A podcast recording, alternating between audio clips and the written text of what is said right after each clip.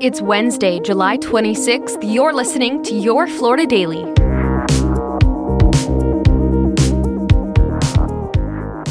I'm Katrina Scales. Scientists are now seeing the devastating effects of Florida's prolonged hot tub ocean water temperatures. The Coral Reef Restoration Foundation said in one coral reef restoration site off the Florida Keys, they found what they call 100% coral mortality. For two days in a row, meteorologists gauged water temperatures near the Florida Keys exceeding 100 degrees. That could potentially be the hottest seawater ever measured, although there could be some issues with the reading.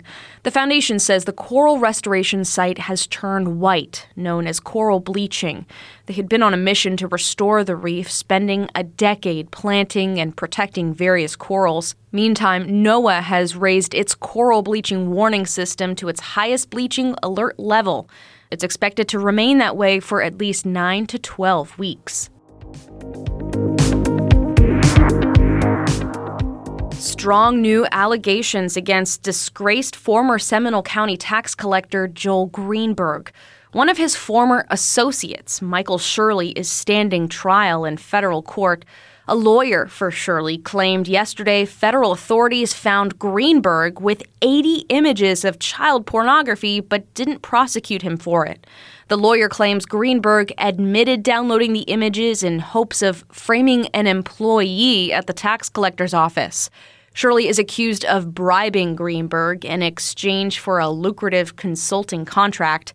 Greenberg's lawyer has not responded to requests for comment.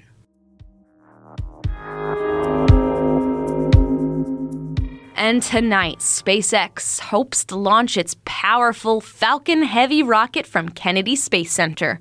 The company plans to carry a private communications satellite into orbit, the heaviest geostationary satellite ever launched, at just over 9 metric tons. You'll hear two sonic booms about eight minutes after liftoff as the Falcon Heavy boosters return to Cape Canaveral. The launch window set to open just after 10 p.m. Find these top stories along with breaking news, weather, and traffic all day on clickorlando.com. And now, a completely random Florida fact.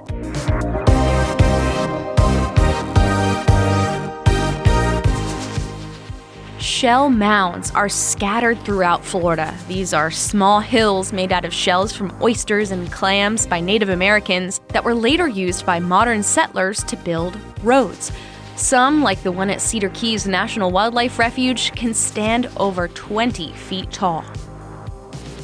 Your Florida Daily is produced by News 6 WKMG in Orlando. I'm Katrina Scales. Subscribe for new episodes wherever you like to listen.